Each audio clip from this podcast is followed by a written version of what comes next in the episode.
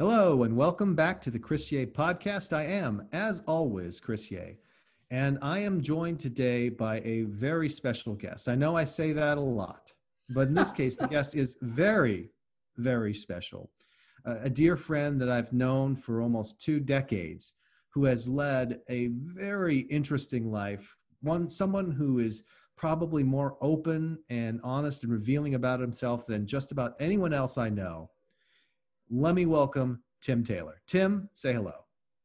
Wow, what a I heard people say this too. What a fabulous introduction. It's like it, it is a little unnerving to hear you say it without hearing the intro music, but that's okay. I can handle it because we'll, we'll tag that on in the end. But I, I love you a ton, man. It's, it's like my pleasure to come on and chop it up with you, chat with you. I'm, I'm coming in with some pretty uh, heavy, uh, heavy others that are joining the podcast, and I think that us getting together and just talking things through is, is going to be a joy. Can't wait for it. Now, we first have to tackle the issue of your name, Tim Taylor. This is, of course, made very famous by the television show Home Improvement, played by Tim Allen back in the 1990s. What was it like in the 1990s when that show came on the air? What happened to your life? And did you well, ever think to yourself, you bastard Tim Allen, couldn't you just call yourself Tim Allen in the show? Like a normal being, like a normal human being? Well, I want you to know that I'm a fairly good creative writer, and I have pitched many shows of of home improvement 2.0 with the Yeh family, where like Chris Yeh would be the, the home improvement guy but uh, you know the the it's funny you ask about it because I remember it was early '90s. I moved out to San Francisco. I moved out to San Francisco. So when I, I'm from I'm from Indiana, the Midwest, and I flew out here, and I arrived one morning with my family. We came up to visit, and because we we had moved to LA, I came up to visit. I arrived in the morning. About one o'clock that day, I turned to my parents. I said, "I'm going to spend the rest of my life here." Because I knew right away that I wanted to spend the rest of my life here. And by the way, just so, so our listeners know, Chris Yeh is a noted San Francisco. What would we call you? San Francisco hater, disliker. the term is hater, right? Taylor Swift said it herself. Haters gonna hate, hate, hate, hate, hate. But uh, just just so we know the generosity of Chris Yeh, he does hate it. You were there for my 50th birthday party. I want you to know that. Or it was it was someone who looked like you. I'm not sure whether you hired hired a doppelganger to show up, but well, this is actually um, a great story. So I can't wait to tell this. So for Tim's 50th birthday, he had this fantastic birthday celebration. It was up in San Francisco, and I drove up to San Francisco and I couldn't find any parking. This was before we had things like SpotHero to find parking for you. So I was literally mm-hmm. driving around and around, and I'd been driving for about 25 minutes. And I was just about to get to the point where I'm like, screw it, I just can't make it. Sorry, Tim. I just, I, I tried to come to your birthday party. I circled for 25 minutes. I couldn't find parking when I suddenly saw these folks pulling out of a street parking spot half a block away from the venue where I could park for free. So it was clearly divine intervention that brought me to your 50th birthday party. But I'm so glad I was there because this is something that I think everyone should experience. You had a video that uh, went oh, over yeah. your life that had your various friends yeah. talking about what you meant to them, and you had tears streaming down your face. Yeah. and oh, I leaned over and I told you, Tim, you got to soak this up. Normally, you got to be dead to hear people saying things like this about you. God, you said that. That's right. This is a great thing to somebody, say to somebody at their 50th birthday. Like, thank God you're not dead. Like, that's, I, I really appreciate that. I did soak it up. Uh, and um, so the, um, so when I moved out here, I, I worked for a big accounting firm and made like $27,000 a year. And that was, I felt like I was rich beyond imagination. And I remember I came home one night after working and this our TV. We had this little TV. I lived with my brother's um, my brother's roommate from University of Michigan, and I just TV on, and Home Improvement was on. I'd never seen the show because it was brand new, and I remember hearing the home. The family was called the Taylors. I was like, oh, that's really cool. And then I heard Tim Allen's character was named Tim. And I was like, that is awesome. Tim Taylor, that is awesome. And I heard his nickname was Tool Man. I was like, okay, whatever. I'm telling you, for the next, because it got really popular. That show was, it was the number popular. one show on television. That was number one show on television, and yeah. and I am the least handy person ever, like literally the least handy person ever. And um, I, the what what happened was that for the next probably 10 years, because it was popular for a long time too, every time I called a, because that was back in the days where you would call a place and there was a front operating desk and they would answer the phone and then decide to send you on to somebody else. They would say, Can I ask who's calling? And I would say, It's Tim. She, they, he or she would go, What's your last name? I go, My name's Tim Taylor. There was always a five second silence on the phone. And they would ask, You mean like the tool man? You know what I'm saying? I'm telling, I heard that thousands of times, thousands of times.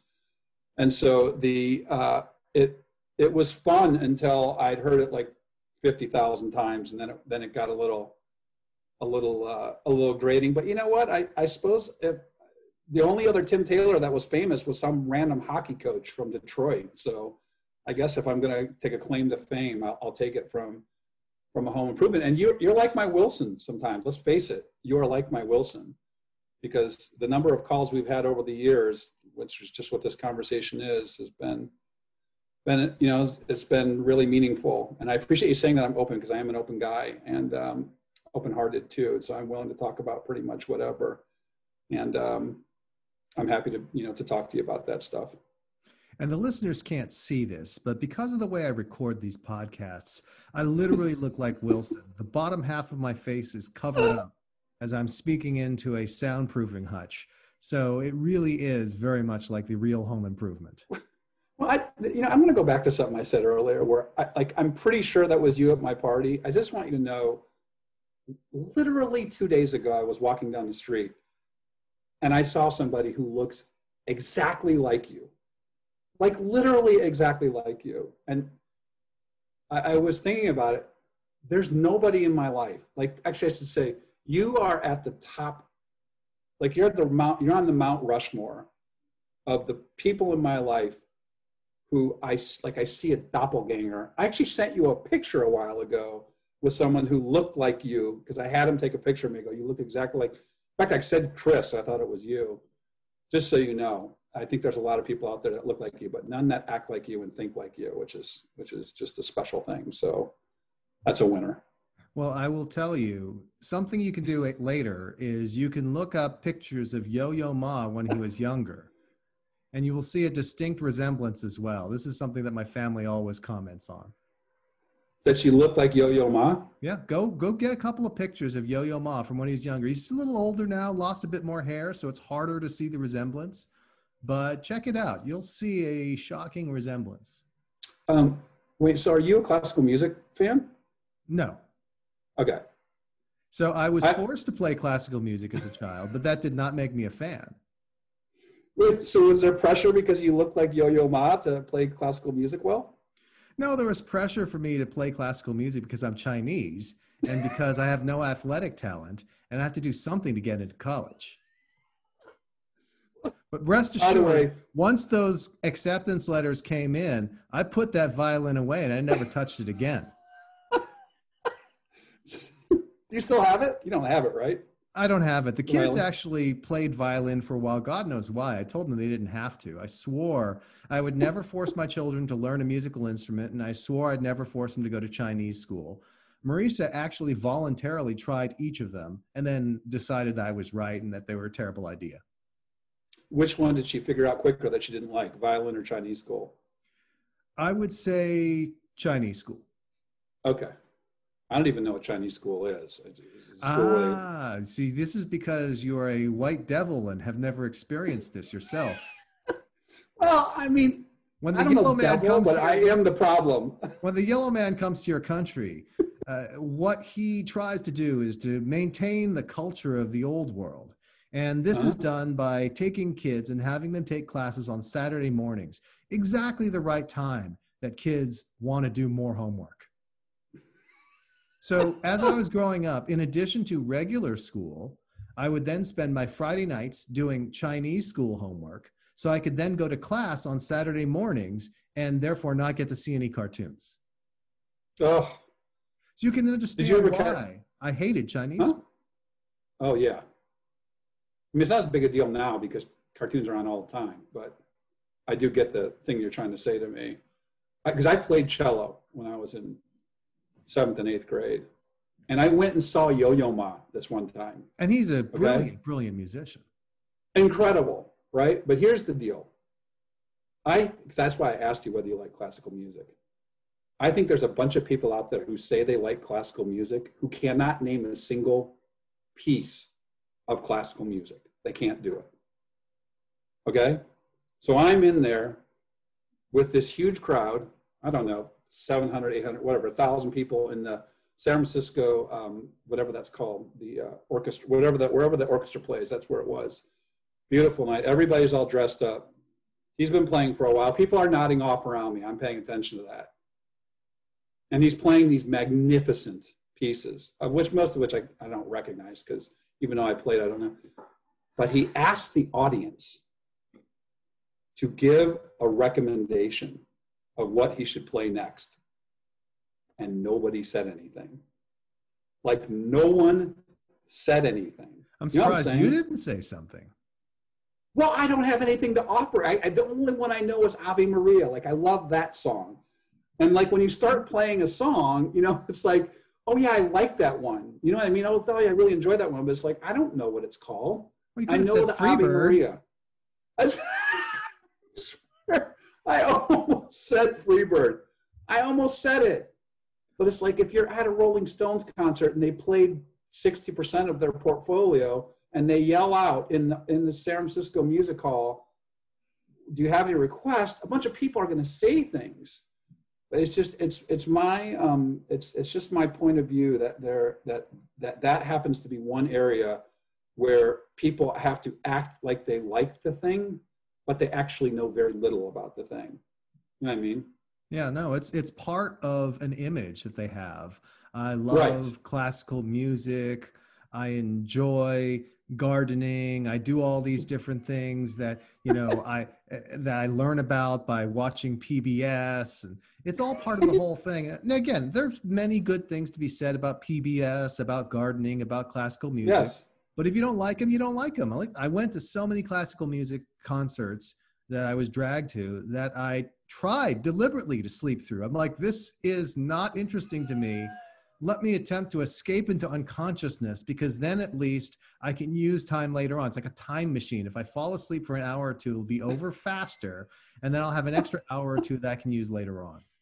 Yeah, and I, I just like I can't. It's people send me stuff, and I've I've I've listened to some like like videos and they're cool. It's, but it's like I walk out of a um, I walk out of a, uh, a classical like performance, and I can't name a single thing that just happened. It's just like it's as good as people like tuning instruments, whatever. There's people who really enjoy it. God bless them. I just don't happen to be one of them. And um, and so anyway, so I play I played the cello for a couple years, and um, you know, here's the deal. So I played the cello for a couple years. I don't know if I've ever told you this. I don't you know, remember like, you ever telling me about the cello. So I think this is a first Okay, time. this is new. And, and by the way, I, I saw a movie where Woody Allen uh, played cello, but he played cello in the marching band. I remember you- that movie. I think it's Take the Money and Run. Yeah, I think it is. I think it is. It's, I think it's also the one where he walks up to the to rob the bank and he says, I have, a gun. but he I have a gun. But so so um, you know about first chair, second chair, that kind of stuff. Of course. Got it. Okay. So I was second chair cello, right? But there were two of us. Okay, so I was second chair. It still sounds good. it does sound good. But here's the deal: the guy who was first chair, his name was Donald. He'll never, I, he'll never hear this. His name was Donald Marty. Um, I remember him really well. He was an avowed. I was in a public school in the Midwest. He was an avowed communist, and so he, he would have this notebook he would bring in, and before he would have these really dramatic scenes drawn of like planes attacking stuff and like you know and he and uh, and he had this thing where um, if anybody was chewing gum in the room, he he vomited. That's unfortunate. I've never heard of that condition before, and have never heard of it since. I assume he's moved to Singapore. I, I don't know. That's actually a great place to live, right? If you're if you don't want somebody to chew gum around you. Absolutely. And so, um, so um, he uh, so there was one time where a kid specifically brought in gum because they want because we'd heard it wasn't allowed, so nobody did it. But then some kid brought it in once and was across. He was in the um, violin section. It was across the way because it was. I think it went cello, viola, violin, and to the left of us were, were the um, bass players. And one of the bass players was my best friend, um, who I used to get in trouble with all the time. Yeah, the bass players are bad boys. He's a bad boy. And our, our, our teacher was, was Rocco Germano, man. The guy was crazy. Anyway, so he was a ways away. He chewed gum and he made the guy throw up. And so I was never better than the, uh, than the bubblegum puking communist first chair, Donald Marty. I played it for a couple years. And you know what the thing is, Chris? Here's the deal. Because mm-hmm. I, I, had piano. I learned piano too. And I remember um, my mom said this to me because I used to be able to read music like I could read a book. And I remember her saying to me, You're going to forget this. I was like, How is that possible? This, I know what music looks like. And um, literally, like six months later, I went to sit down and play, and I had no idea how to do it. I tried to pick up piano about 15 years ago, and it didn't work out really well. Mm. So, you know, the thing is, is, it's like occurs to me, like, um, you talk to your friend Ray, who's like really accomplished, and Michelle recently, who's done all these amazing things, and and uh, is it is it Richard Tedlow? Actually, yes. Richard Tedlow. I just want to say something about Richard. So I saw a picture of him because I, I looked him up, and I had heard your podcast with Ray, where you're doing the dumb book, which is a great idea. Like I, that's just. I'm a little offended that I wasn't invited, but I, I want you to know it's an amazing idea because when you're talking dumb, I'm your guy. Thank you. Um, um, because I, I, I am dumber than you. I, I, I, want you to, I want the group, the, the, the, the let, let me just finish the thought on Richard real quick.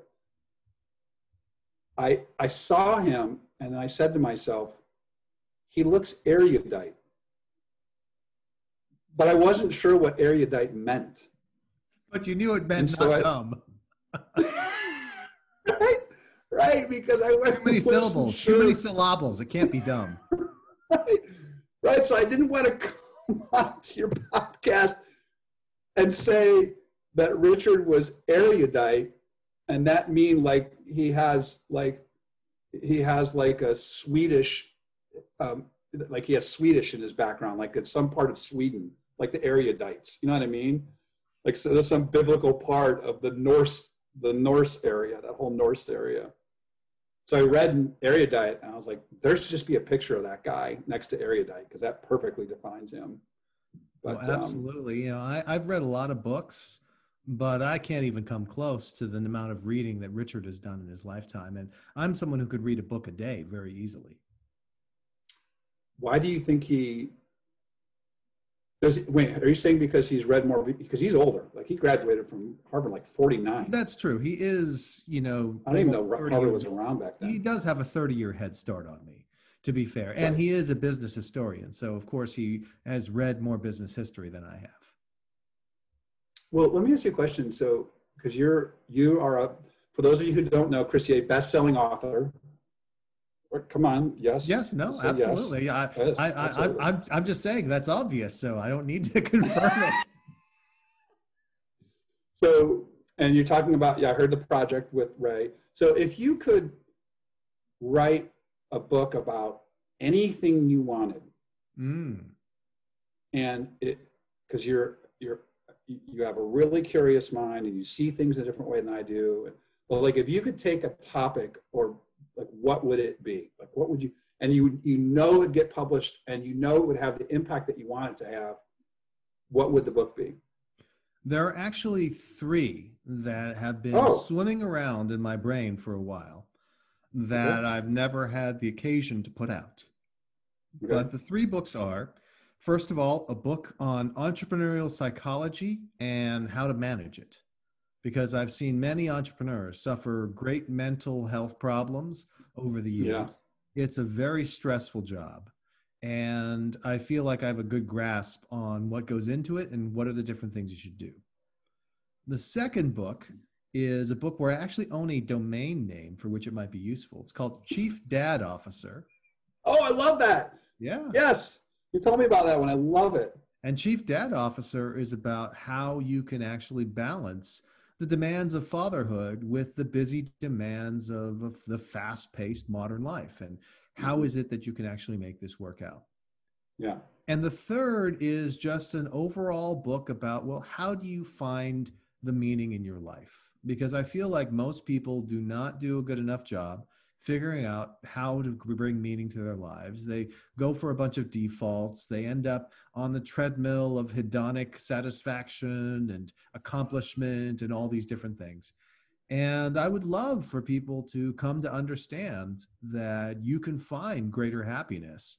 And in fact, if you do so, you'll probably find greater success. Not the greatest levels of success, mind you, because I don't believe that you can be someone who changes the world and still be at the top decile of happiness. But I do think that you can accomplish quite a bit while still being in that category. You don't think you can be a happy person who's at the top decile of the world? I don't think that you could be at the top. I don't believe that you can be a world changing person and be in the top decile of happiness, the 90th percentile or above. Oh. It requires too much sacrifice. It requires too much willingness to give up the things that really matter in life. Like those people who are going to change the world, they're usually sacrificing their family. They're usually sacrificing friendship. They're sacrificing a lot of things along the way. You can go and look up even figures that we think of as saintly, like Gandhi, was a terrible father, terrible husband. Yeah. So I want, I want to just talk. Can we talk about them? Yeah, sure. Sure. Okay, cool because the one the one that, that, like I want we can talk about each of them, but the like the, the first and third kind of relate to each other. I think they they are very um, similar.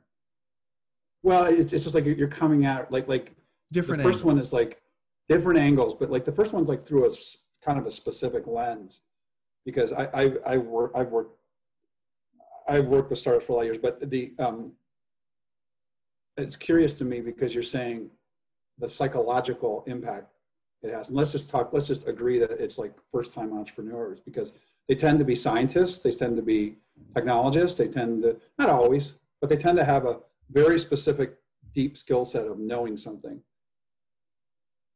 Um, and is, do you think that the psychological impact is because just the, the stress of someone who's skilled at something being put into a world where it's so competitive and they're the decision maker and they get all the like what?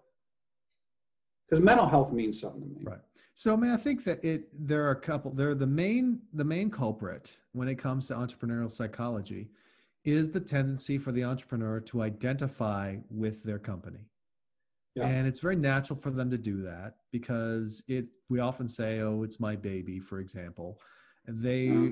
invest their emotional energy into their company they could hardly succeed as an entrepreneur without investing some of their emotional energy. Can you imagine someone who's like, I'm going to start a company. I don't really care whether it succeeds or fails, and I don't really care about what it does. That's not an entrepreneur. Have you ever met an entrepreneur who was like that? No. Very rarely. Very, never, never the second one. Sometimes the first one, they're a little bit more balanced about whether it succeeds or fails. They know the right. game going into it. Right. But that that's also but they still care. They usually still they yeah. prefer. Yeah, they care. They care. Yeah, they want it to succeed. And so, as you invest all this emotional energy into the outcomes, it becomes very easy to forget that you have an existence independent of the company. That's the biggest problem that entrepreneurs face. They lose sight of themselves. They subordinate their own health, their own identity to the identity of the company and they may only realize what's happened too late yeah there are many many examples of this you know tragic examples entrepreneurs i've known who've taken their own life because yeah. of various reverses along the way that they just couldn't face when in fact they were talented individuals who could easily have remade their lives who had people who cared about them but mm-hmm. they had become so all consumed with this image of themselves that tied in with being a quote unquote successful entrepreneur that they couldn't see all the things they had to live for. Do you think that's that's worse than it was 20 years ago? Like I, I just I I, I all, follow some I'm sorry, go ahead. go ahead. All mental health issues are worse than they were 20 years ago, primarily because of the rise of social media. Okay. We're on the same page. Because yeah. I follow VC Twitter sometimes and or startup Twitter sometimes. It's like I don't know how they do it. I literally don't. Like I, I don't know. Like when they put that their screen down, I don't know what kind of people they actually are. But it it, it seems to me that it, there's, there's more pressure on it because it's more known or whatever. You know what I mean? Yeah. Well, there you are, in some sense, a celebrity without the benefits of traditional celebrity. Right. right? We, we talk about, you know, again, we go back, dial back 20, 25 years. If you're a celebrity, if you're Elizabeth Taylor, your various foibles are being dissected on television and people are gossiping and talking about you.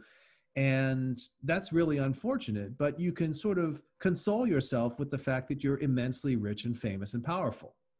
And in the world we've created with social media, there may be people criticizing you, gossiping about you, tearing you down, saying all sorts of horrible things about you. And you didn't even get the benefit of being rich and famous. You're still your own pathetic self, except people are tearing you down.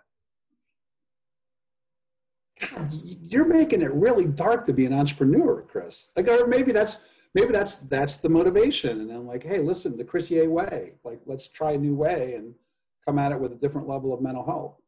Well, as you know, one of my superpowers in life is that I just sound really reassuring. People feel better after talking with me. If you analyze some of these conversations, you might say, wait a minute, you didn't actually say anything. I'm like, I know, I didn't. I have no idea why it works. no, I like about the way you said it is you said you sound reassuring. Yeah. Which actually doesn't mean you are reassuring. It just means you sound reassuring.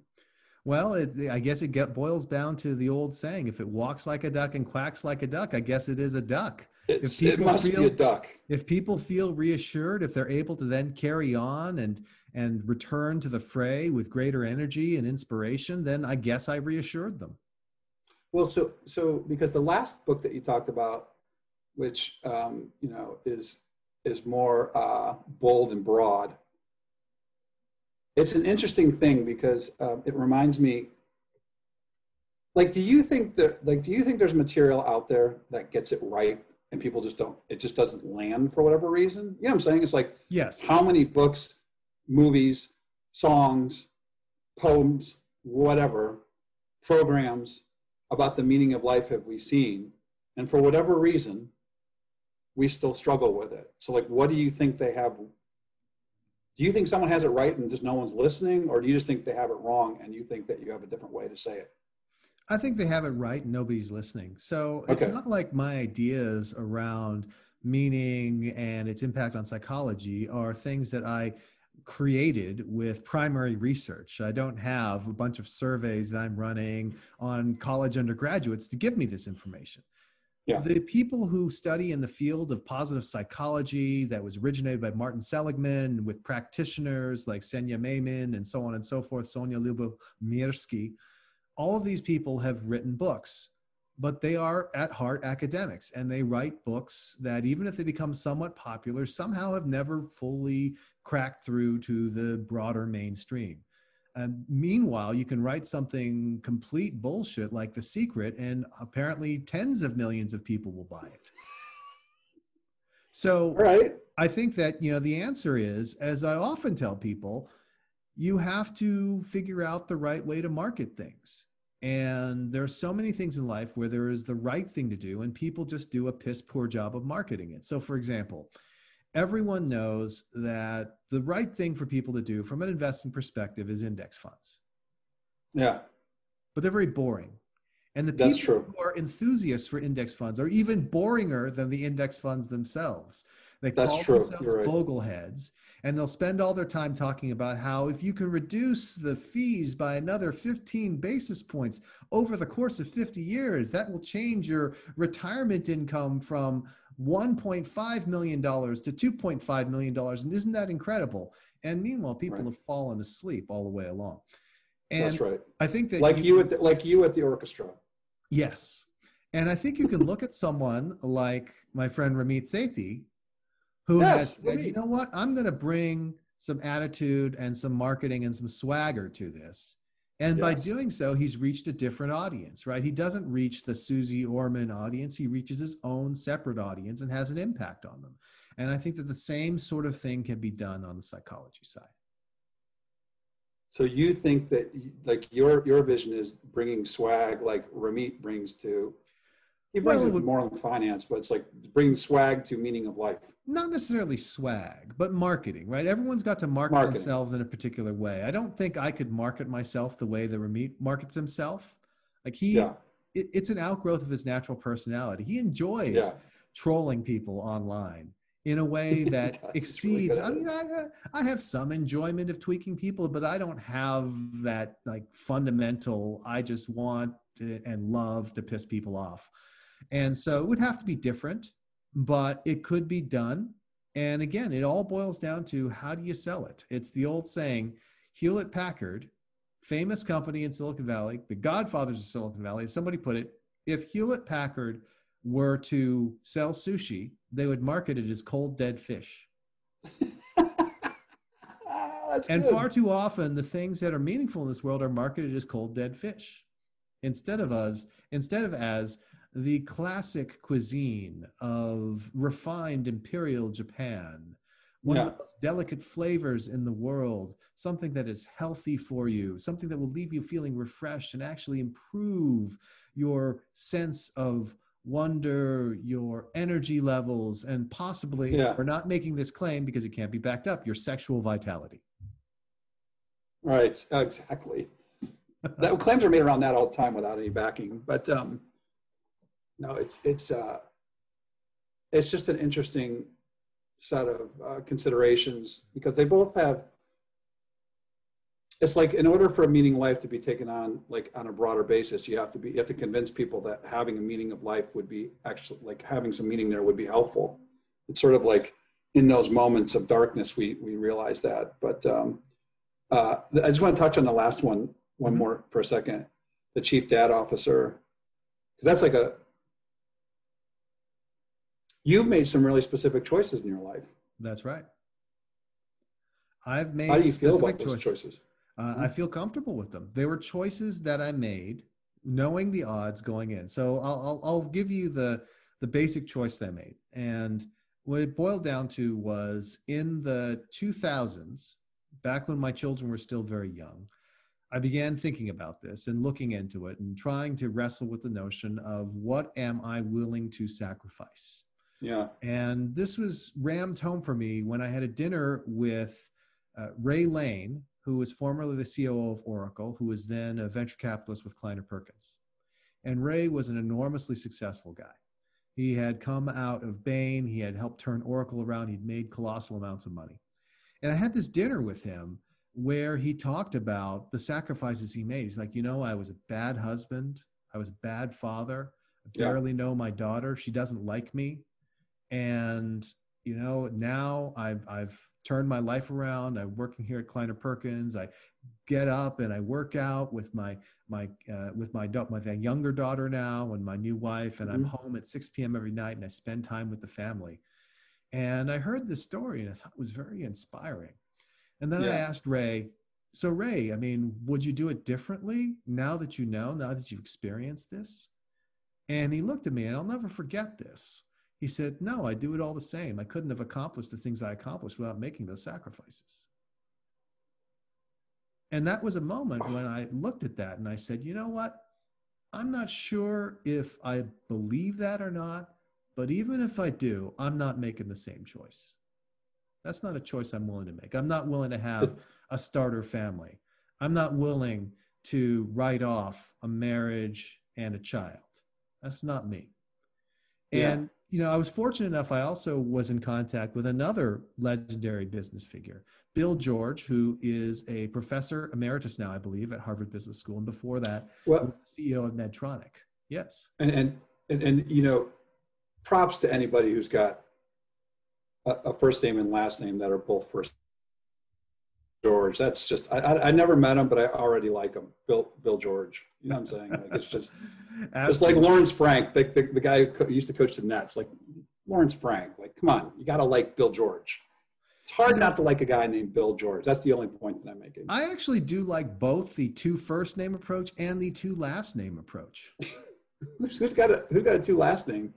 well, you know, for example, uh, a great a great example of a two last name approach is anybody whose first name is Washington. So, like, let's say your name is Washington Jackson. I'm like, that's interesting. I think it's I think it's less common, but more notable because it's less common. Yeah.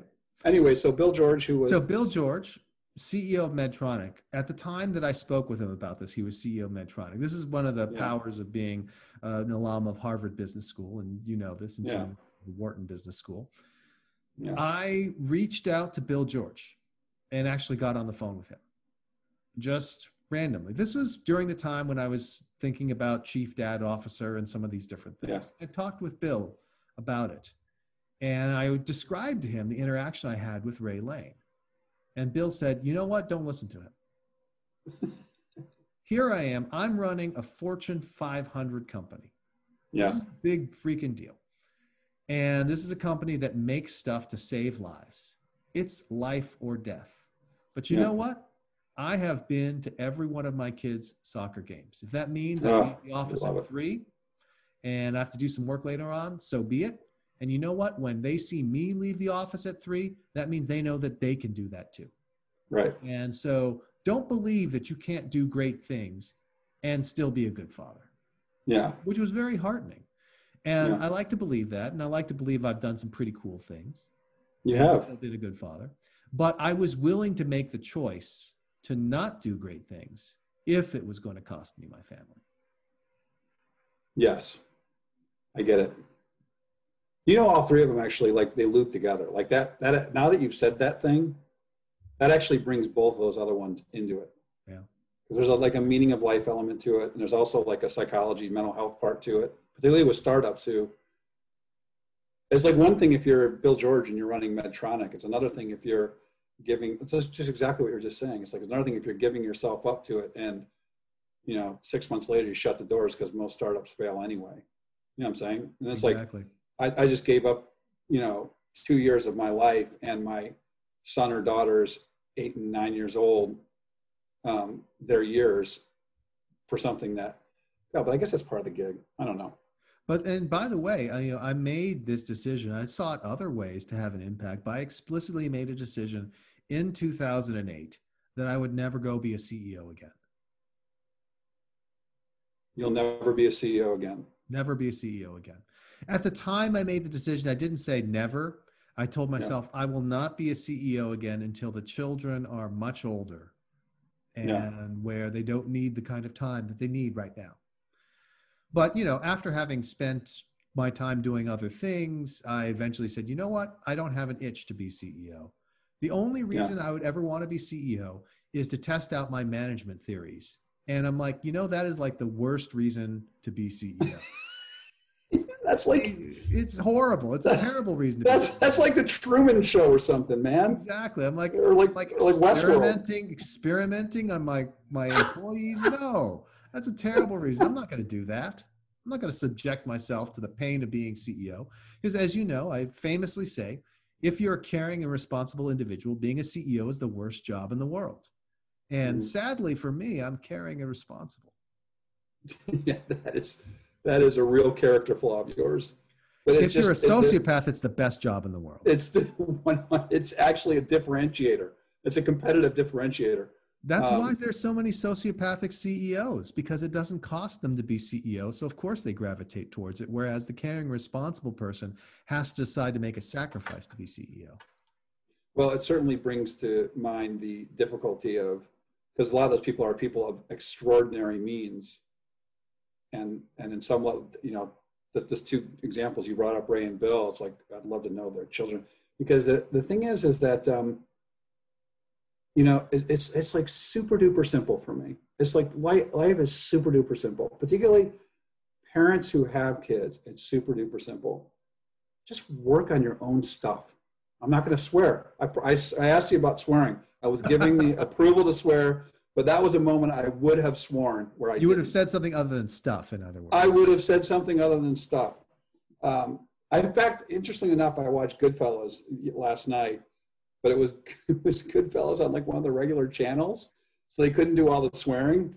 It's just not as enjoyable. I'm sorry. Goodfellas without swearing it's just not as enjoyable. It's um, like watching an Eddie Murphy movie or Eddie Murphy comedy routine without swearing. It's like mm, right, something's missing. It's just not as, as well. I mean, the, the thing is, like in comedy, it's like that. Literally, the K, like the F and the K, actually make people laugh. Just that yeah. sound. But it's just it's it's just weird to like have you know Joe Pesci like really violently killing somebody, but all his swear words that he says when he's killing them, you know, freaking it, it turns into freaking instead of you know i'm saying it's just not as impactful but um, anyway so like i just think that uh, working like as a parent it's like crucial to work on ourselves and i would love to know from those two but it's like that's the hardest thing because you know it's like there's all this discussion like like we were talking earlier about mental health and we're both nba fans and like paul george who i think is awesome to watch. He was playing horribly, and then he came out and said, I'm having mental problems with and emotional challenges with being in this bubble. And of this pandemic, the thing that I would say that is only loosely associated with, well, actually specifically associated with the third book, but loosely associated in general with what we're talking about is the biggest piece to me that's confusing is why there's not widespread planning around the emotional challenges that all this has brought up. It's just there's there's there's no plan around it. It's like most of it is like monetary or like you know insured level things where, where programs are there. There's just the, the um, because the, the the people who who are they're motivated and they they sacrifice their kids. It's like I don't know what they're feeding. I, don't, I don't know enough of them. I have some friends who are super successful, but not at that sort of top, top, top level. And so it's really interesting. It's inspiring for me to hear about a guy like Bill. That's actually inspiring to me. No, and Bill really is an inspiring guy. And he's written a great book with my other friend Peter Sims called True North where he talks yeah. about the importance of values and character and things like that. And he's taught at the Harvard Business School for many years now, talking about these topics. So definitely another great guy to get to know. I will say that I think that the reason why we don't hear more about the importance of the mental health element of it is because there is this stigma. Uh, yeah. We were talking before we started recording about my friend Lenny, who had left his position in the government of Governor Gavin Newsom because the stresses he was leading California's economic response and the stress of working endless hours, eating poorly, never exercising, all these things uh, in his attempt to help people had pushed him over the edge into depression. And he had to take a step away from the job. He had to resign, go into treatment, really get right because his wife noticed that he was really not himself and she forced him to go to the doctor and the doctor said lenny do you want to see your grandkids grow up you got to change because if you keep going wow. going you are not going to be there and he made the change and then he wrote about it and a bunch of his wow. and this is a guy who ran mckinsey's global initiative a really successful incredible impressive guy his friends told him don't publish that piece about your depression because if yeah. you let people know that you suffer from depression, your career will be over. Mm. Now, this is somebody who has accomplished so much, could get any job he wants, and his friends are still telling him, don't put that out there. That's an illustration of the kind of stigma we still have in this country around mental health. And again, the NBA, as it has in many ways, has led the way with someone like Paul George talking about his experiences in the bubble. Uh, previously, various NBA players like Kevin Love and Kevin DeMar DeRozan yeah. have talked about yeah. the issues that they've faced and with mental health. Again, the fact that these are incredibly wealthy and successful people does not exempt them from the strains of mental health. In fact, the pressures on them are often greater than they are on many other people. Yeah, I, I, it's it is. Uh, hey man, if you write those books and actually opens up things for these conversations, to me, like that's where it's at. I did you ever see the movie Ordinary People? I did. I don't remember that's a movie as well because I watched. I remember exactly when I watched it. I actually we watched it as part of the psychology class that I took in high school because obviously oh, psychology yeah. plays a very key, key role in the movie. Yes. Uh, but I don't remember it super well. I remember the basic outlines though. Yeah. So it was. Um, it's a movie that it's one of the movies that I think should be remade now.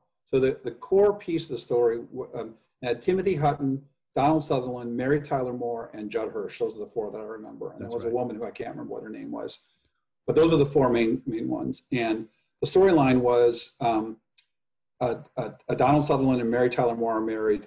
Uh, Timothy Hutton is their son, and uh, I don't know how long before that, but there's him and his brother, his older brother, who was like the golden child, got into a boating problem, and then his brother died.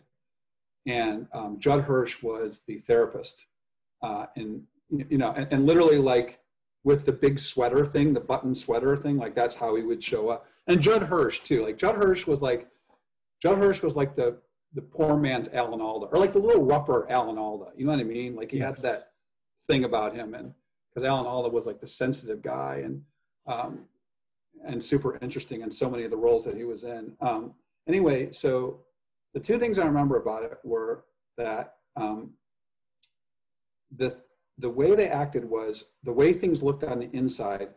Mary Tyler Moore was really concerned about how they looked on the outside, really concerned. And so they never really talked about what was going on. And the other thing I remember about it was um, the way, because Timothy Hutton was a high school kid, and I was a high school kid when I watched it too. I was at a Catholic high school. I can't remember.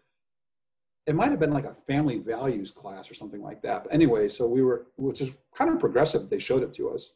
Um, anyway, so the way he talked to the therapist, like really earnestly, and the therapist was pressing him to talk about stuff that he wouldn't talk about.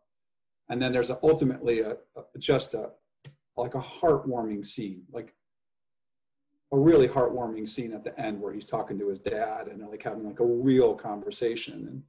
And um, and uh, it was for me, it was it was it was one of those bookmark moments where I, I, I realized there there are people out there that talk about stuff in a real way. I just don't I don't know how to do it. And the truth is today, like I had a brother who had who passed away. He um, he died when I was 25. He was 27, um, and he had a lot of mental health issues, and we didn't know how to talk about him. Literally didn't know how to talk about him. And it's like if you're a kid, and and it's still true today. It's like you see somebody behave inappropriately, and without context, you don't know that they're doing that it's like the. Did you see Joker? You see the movie Joker? I haven't yet. Okay. Well, there's one element. That don't. It's not going to ruin the movie or anything. But there's one element of the thing about where it explains why the Joker laughs, and people with sometimes people like my brother, in serious situations, he would laugh. Like in dark situations, he would because he didn't know how to process stuff. Right. And so in the movie, he has that condition, and he has a card like a beat up card that he hands out to people that says, I laugh because I have a mental illness. You know what I'm saying? Anyway, so um, the point is that this just like that's where I think, and, and it's like, it's interesting because out of Silicon Valley, like there's actually more, you see more efforts to uh, create mental health oriented companies, apps or whatever, Calm, whatever it is to work with it. It's like, it's just the, the core of the conversation. Like the overarching thing for me is stuff that's in the dark sucks. It just sucks. We should really talk about it. It's like your friend, it, and, and it's a real thing. Like the friends who are telling, who told Lenny like not to write it because it ruined his career. It's like they're actually trying to help. Absolutely. They, they, they had what they thought were his best interests at heart, but it didn't mean that right. they were right. It, when did he publish it? It was just a couple months ago. I'll send you the link. It's a great piece. Yeah, yeah. And again, it very much fits in with the kind of values that you have. Uh, I do think that given that we sort of talked about some of these issues, it's really important for people to understand the context behind your life. So yeah. maybe if we can, an hour into the conversation, we can talk about growing up in the Midwest because I think when you describe yeah. how and the way you grew up and, and the family you grew up in, because when you yeah. describe how you know you've had you originally had these difficulties talking about these issues and the, there was this darkness and there were things left unsaid, I feel that it all comes out of the origin story. So yeah. talk about growing up as a kid yeah. in Indiana. Yeah. So I, I did grow up in Indiana and um, in Indiana, I always say that Indiana um, diversity is white people and tan white people. So it was mostly mostly people who look like me. Um, but I, I, grew up in a small town called South South Bend, which has Notre Dame in it. So um, it's notable for that, and and honestly, not much else. Um, although it was a good good town to grow up in.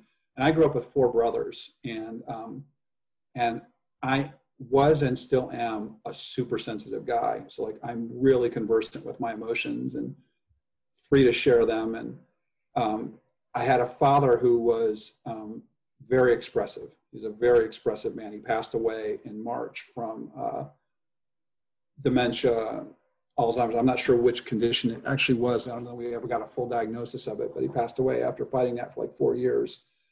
And, um, you know, I grew up in a time where, like many of us, uh, uh, and I, I, am fighting this right now. Like this is real for me at this moment. It's like like we grew up in a time where it was like it was a little bit stigmatized to ask for help, which is why when I was watching Ordinary People, I was like stunned. It was like the first time I saw Jurassic Park in a theater, I remember the moment I saw the first dinosaur on this giant screen. My mouth was wide open because I couldn't believe that technology could create this thing. I had the same experience when I saw the opening credits of Toy Story. Um, because I was amazed by, and it's not that big a deal today if you if you watch it. Anyway, so so on the one hand, it's true. Like you grew up in a time where it's like people just generally didn't ask for help, although that wasn't hundred percent true because there was some people who got it. And you know, it's like people did the best they could. I hear that a lot, and I, I think about it myself more than necessarily blame anybody in my life. But it's like you know, I, I often ask myself, am I doing the best I can? Because I, I'm often convinced that I'm probably not. I probably could be doing a little bit more. And it's helpful to do that and not beat the, the, the, the tar out of myself. Um, anyway, so I grew up with four brothers. I was the fourth brother, uh, fourth of five. And the, the reality was like in that environment, the best you could do was problem solve because we're all two years apart. And so there just wasn't a lot of room to like talk about how you felt. That just wasn't part of the thing.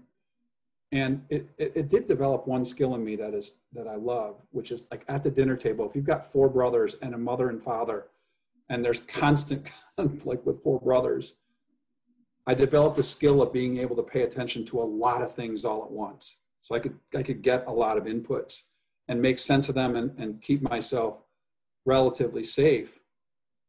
And I didn't, I just didn't really have language around this. And, and so it was like, um, you know, and, and, and it was, it was a, um, it was just a very, it was just an interesting thing. It was a very male dominated household. And yet my father is really expressive and te- he would tell me he loved me. He would hold my hand. He'd kiss me um, which was really important. My mom was super reliable and you know supported me, and and you know it was, it was like my mom was the tough one, and my dad was the one who generally um, supported me, and um, but my mom supported me in her own way. But uh, it's just like like I um, I just didn't have a way to process all the stuff that was going on because when my brother became a a teenager, the, the one who the one who died, it was right above me. And uh, you know, it was interesting. He used to he he's a brother, but that doesn't that doesn't that doesn't uh, um, excuse it. But he used to physically hit me a lot hmm. and intimidate me a lot. And um, recently, I read like just uh, just out of the blue, I read a bunch of his writings shortly before he died where he was writing about some really, really vulnerable things that I happened to get. Um, and he, um, wrote about how he was teased mercilessly by his um, and picked on by his fellow classmates. And he used to do that to me. And I, I part of me is starting to think that he did it for me because he wanted to prepare me. But the interesting thing was, if anybody picked on me, he would beat the tar out of them. He, he would he was he was really physical with them when when they would pick on me.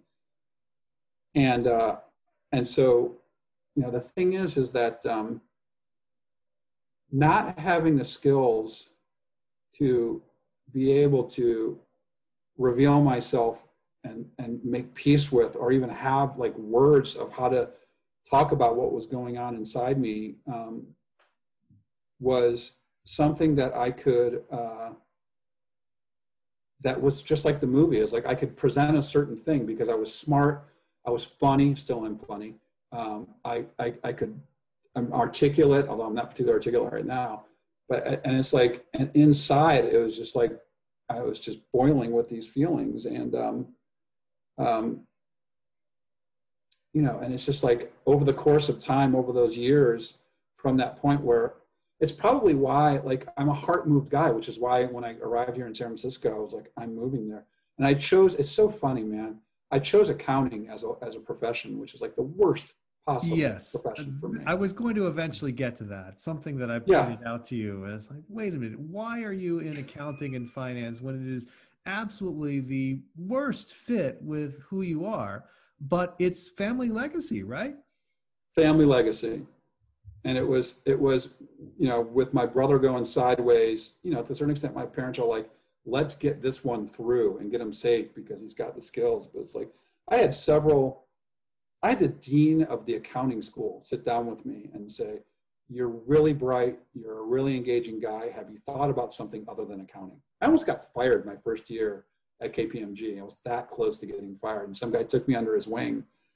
Um, his name was Dave, and he he helped me out. But um, I remember I had a conversation with my father, uh, the, like early on in my career, where I was having difficulties. I almost gotten fired, and he, he's like, he's like, in a in a way, he's trying in the same way that your friends tried to tell your other friend to not publish the article. My dad was trying to help me, and he said to me, um, something to the effect of you have to suppress your personality. So I've got a really outlandish personality. And he's like, you have to suppress that personality if you want to which I ended up doing really well at this accounting firm. Um, but um, my, my, uh, I don't know, my, my career is like, um, is like a game of Caterpillar. Remember that game Caterpillar? I don't actually know the video game. game? Okay. Oh, is it, Centipede. Centipede. Centipede. I know Centipede. Yeah, Centipede. It was just like each stop was like one of those things killed, and it was like a mushroom. That you know what I'm saying? It was just like send you going. So my, my right, exactly. Yeah. My career path is really jagged. You have super successful people on your podcast, and I have a different version of success, and have made some choices that we'll get into in other podcasts because we're almost an hour and a half into this one. But um, the I will tell you to, to move it forward a little bit because I, I, went through some darkness that we can get into at some point, mm-hmm. which feeds everything that I am right now. And so I, um, I can find great gratitude for it. I still have some things that I did during that time which don't I don't feel great about, and I'm still working through that. I will say that having a daughter changed everything for me. Like it literally changed everything for me.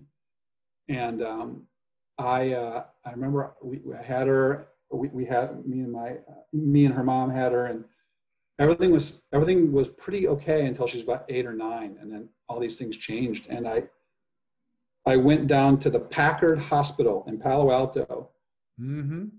and um, i went to this event and it was for dads of daughters and um, I, I, I, went into this um, um conference room and there were like 80 dads and like a lot of them, like you know, um, what are those jackets called with no sleeves? I can't remember what they're called. Um, oh, the, uh, the, Patagonia vests. Yeah, yeah, yeah. But this was like this was you know, um, ten years ago, so they were actually on the they were early adopters there. But they were big. Then there were Sandhill, you know, Sandhill guys. Did you ever see the movie The Impossibles? The Impossible. with the, the the Pixar one with the the, The the family that has all these Incredibles. Oh my God, The Impossibles. What am I talking about? The It Incredibles. sounds like an interesting movie. But yes, Well, The the- Incredibles. the the dad in The Incredibles, he gets into his car and his car's he's giant in the car. Yeah. And so that's what we all look and it had the little desk that flip over, you know what I'm saying? It's like you sit in a chair and it's like this little thing that you turn over. And we were all these big dudes in there. And this person came out and started talking. And she started talking about how to relate to your daughter now. And like the first thing this person said to us was, she doesn't want you to fix stuff. That's not what she's looking for. And it was like it was like some weird combination of like Tyler Durden Fight Club or Keyser Söze, you know, usual suspects where simultaneously like 80 men's mind were blown. And she went on to talk to us about all this stuff. And I remember all of us furiously scribbling on these little pads that we had where um, I had the blessed experience of finally, you know, at what, what was I, 42 or something like that, having the imperative of raising someone who means more than the world to me that requires me to look at life in a whole different way. And what, what it has ultimately required me to do is what I said earlier, which is just so important. We have to work on our own stuff it's it's it's so it's just so simple and um, you know it's something that uh, it's like it's the it's the equivalent like me having a daughter is the uh, much higher equivalent of you getting your parking spot at my 50th birthday party it's the I'm not- divine I'm- intervention. i just just in case my daughter listens to this sweetheart you are not a parking spot i just want you to know that i I just sure want you to know you that share this with her. I think she would. Uh, I think she would enjoy it. Not being That- a parking spot, but you know, enjoy the conversation. Well, yeah, she, she does, and we talk about it, and um, thank God, she in a lot of ways like she um, like she's not responsible for this, and the truth is that relationship, it um, like I wouldn't have died, but it it literally saved my life because I I now had a reason, like I had an identifiable reason to open the door to that thing that I never had when I was a kid. Yeah. It's not my parents' fault. It's my responsibility. Why it took me until I was 42 is a story perhaps for future podcasts. But There are um, many men for whom that day never comes. that's true. That's a hundred percent true. And, you know, it is, that makes me sad. And by the way, it's also true with women too. It's not a hundred percent the domain of men. That is There are true. women out there. It is have- disproportionately men, but it can affect men Correct. well. Correct. So, you know, it's um, it's something where, you know, it's it's it's something where for me, if there are people who are still listening, first of all, I think if so, I think we should do something. I think if somebody's still listening at this point, Yes. we should give them some kind of code word, and I will send them a fun size candy bar of their choice. Well, why don't you pick a code word? And so, first of all, what is the code word you want them to use? And secondly, how can they contact you to claim this prize? I know I know the code word I want to use. Go ahead. because about I don't know, it was about 25 minutes ago. You just have this thing. By the way, if if it's if my life depends on it, like someone's going to kill me, and the it's like that Game of Thrones thing where somebody fought for a Tyrion, like he chose someone to fight for him, although he died, I think. He But- did. he got his head squashed like a grape. But Yeah, got his head because he was squashed. showboating. He was showboating, right? Exactly. Um, if my life depended on it, like someone was the gun, and go, I'm going to kill you, and there, like the, the the whether I lived or died depended upon someone playing a trivia game, and I could only choose one person, it would be Chris Yeh. I just 100% it would be Chris Yeh. And you would be wise to make that choice. so um, so I, I forgot what, what, were we talking about right before that? You're oh, about, I know what it was. You're The- about to the- come up with a code word and Yes, how to reach the code word. claim the fun size candy bar. I would be shocked if anybody claimed it. But the, the, the word I'm going to choose, the reason I brought this up is because about 20 or 25 minutes ago, you fired off the name of a bunch of authors, of Mhm. which, of course, when you say that, it's like, it's like you can't, like, you may have just, you may have mentioned, like you said, Sonja somewhere or other. That person may be like the backup point guard for the Seattle Storm, but I don't know it. But it doesn't matter, right? Because you said it in a way that was super, you sounded reasonable, like you sound like you knew what you're talking about. But then shortly, you, you quote these really high end writers, and shortly thereafter, you use the word boringer. You said the word boringer. So That- here's is the good? That's the code word. That's the code word. It's like it's like Pee Wee's Playhouse. If somebody, if somebody, um, if somebody uh, has gotten this far, if you send an email to, here's, I'll tell you what my email address is because people will get this. I hope. The first word is, or the first part is agape, which is the unconditional love, uh, the Greek word for unconditional love. Agape, A G A P E T T, like Tim Taylor, at gmail.com.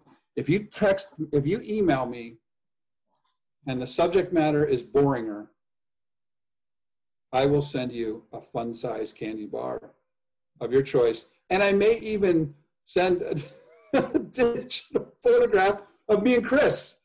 Maybe I'll send him a, you know, like and just digitally sign it. Best wishes, Tim and Chris. Well, I think that we have been on many adventures together, so it could be an entire series.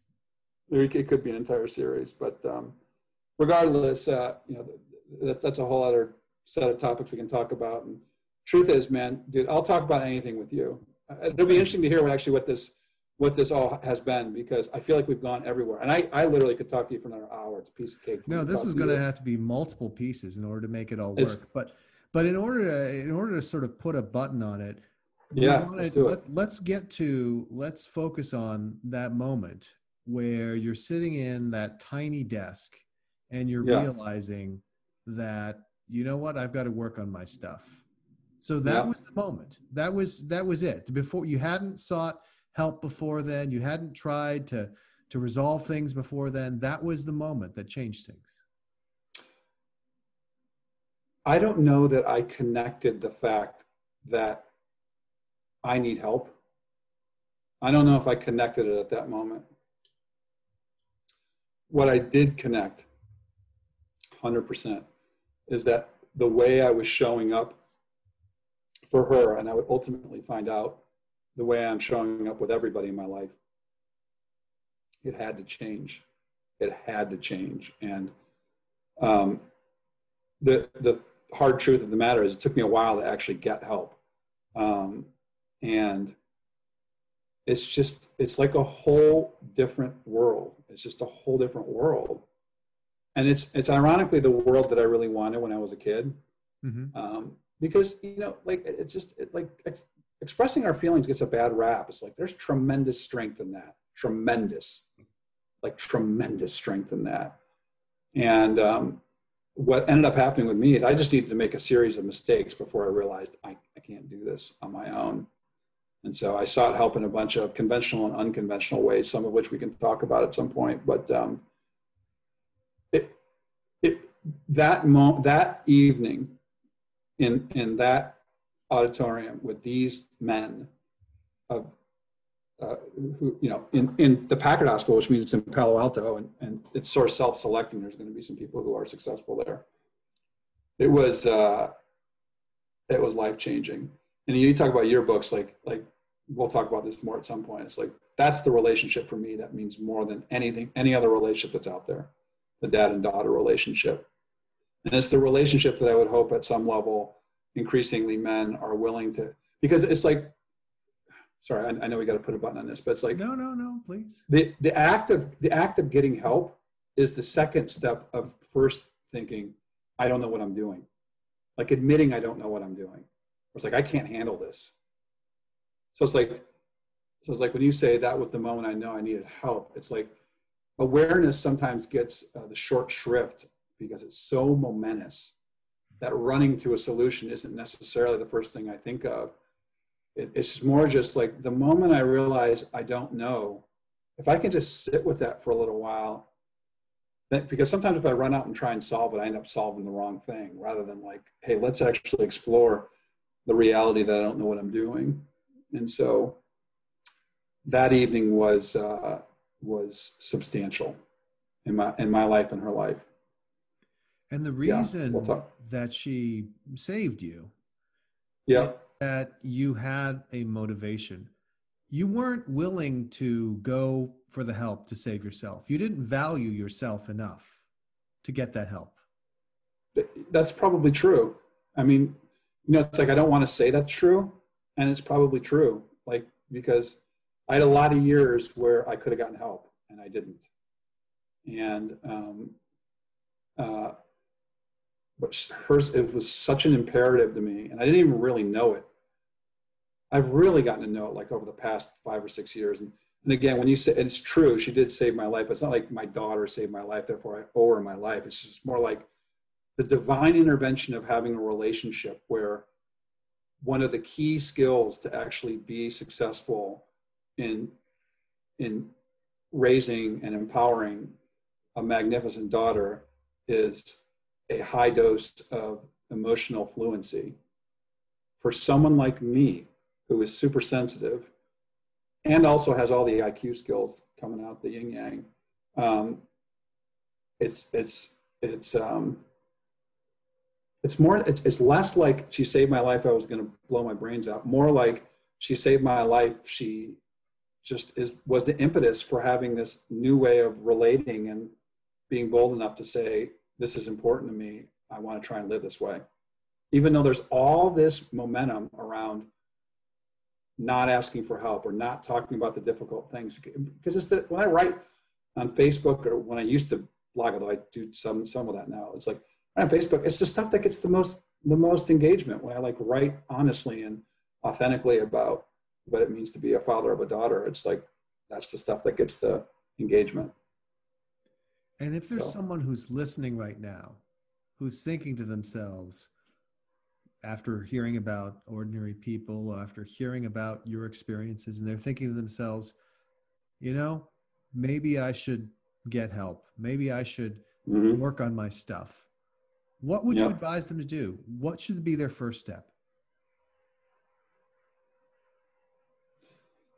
Uh, that's a good question. Because the thing is, is that um, realizing you need help is a gigantic, like finally realizing like I need help is like a gigantic thing. And so, like if I if if you if you if you said, hey Tim, I want you to go have coffee with this this woman or man, and they're having some challenges, and you know I think you might be able to help them. I don't know why, but go talk to them, which I would do in a heartbeat for you because I would do anything for you. Um, and and that's what they said to me, and they were sitting across from me. I think what I, I think what I would start with is because here's the deal. Like, let me just step back for a 2nd mm-hmm. There's more approval for people asking for help today than maybe ever in the past. That's right. There also happens to be more resources to help, right? Um, and it's a challenge because, like, for example, I've known people who can't keep a career, went bankrupt multiple times, have difficulty in relationship, can't keep a relate, whatever it is, they, they're, they're just, they don't show up, blah, blah, blah.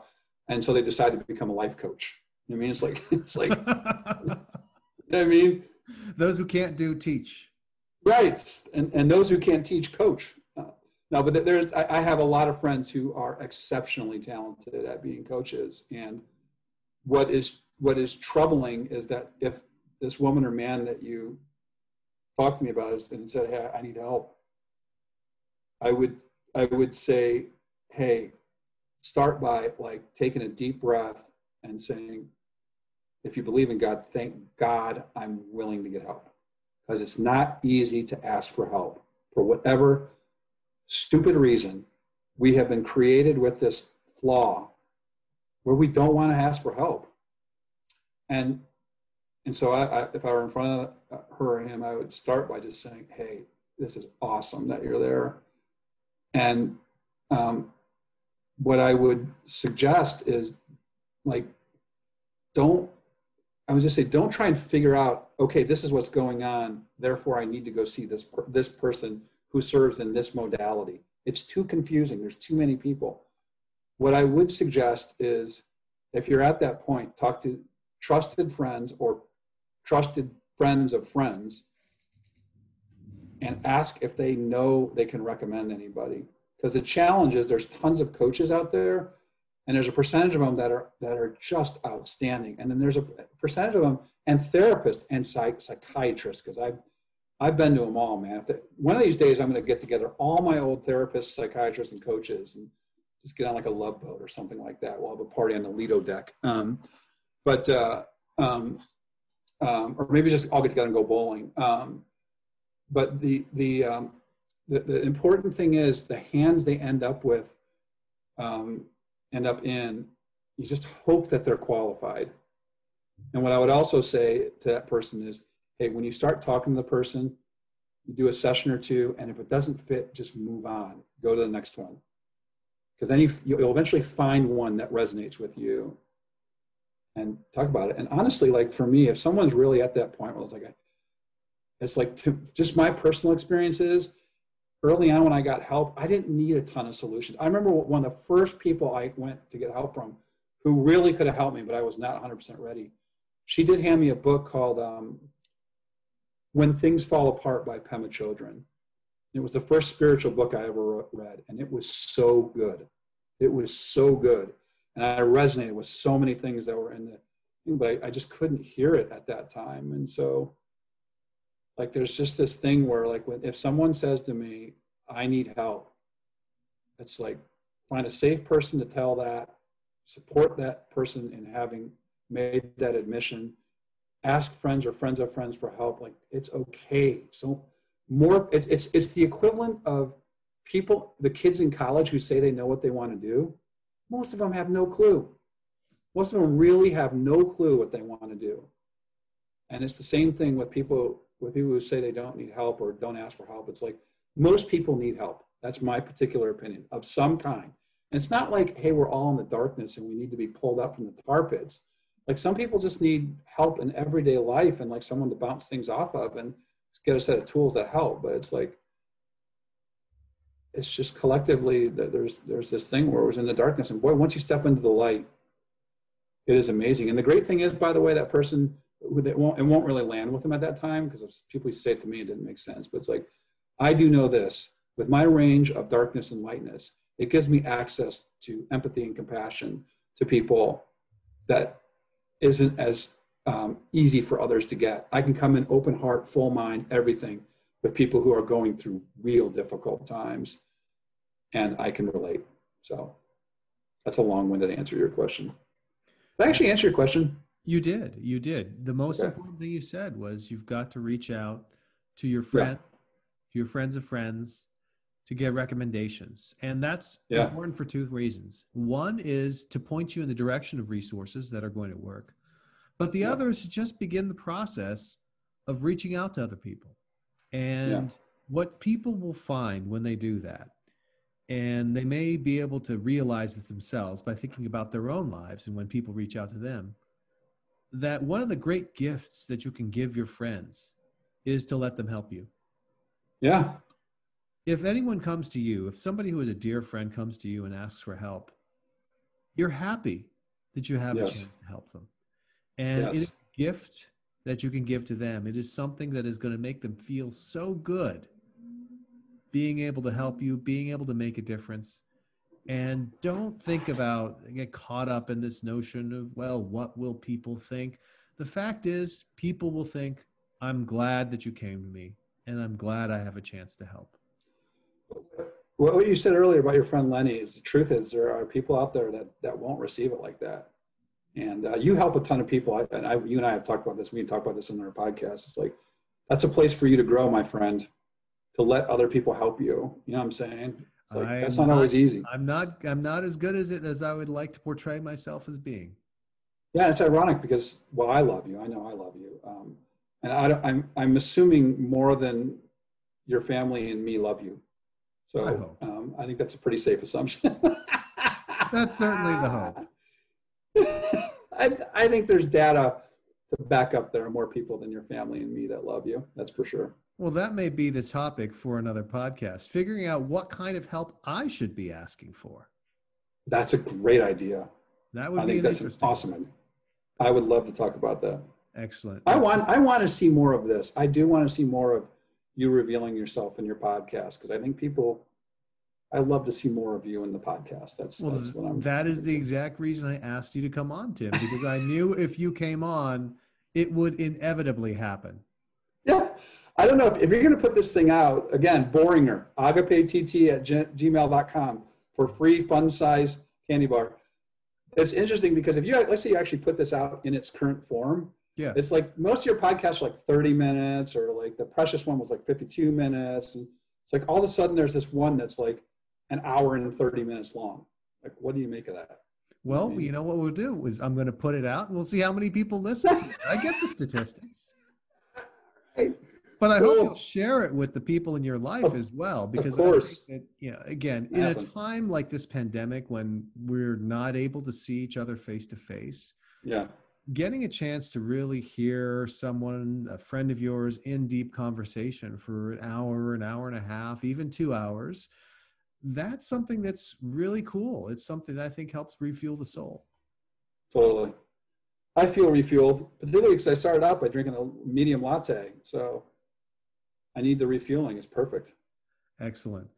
Well, Tim, thank you for coming on. I hope that you will be on again soon. And thank you, everyone out there. Don't forget that's agapett at gmail.com. Use the subject line Boehringer and specify the fun size candy you want. This is Chris Yeh, and thank you for listening.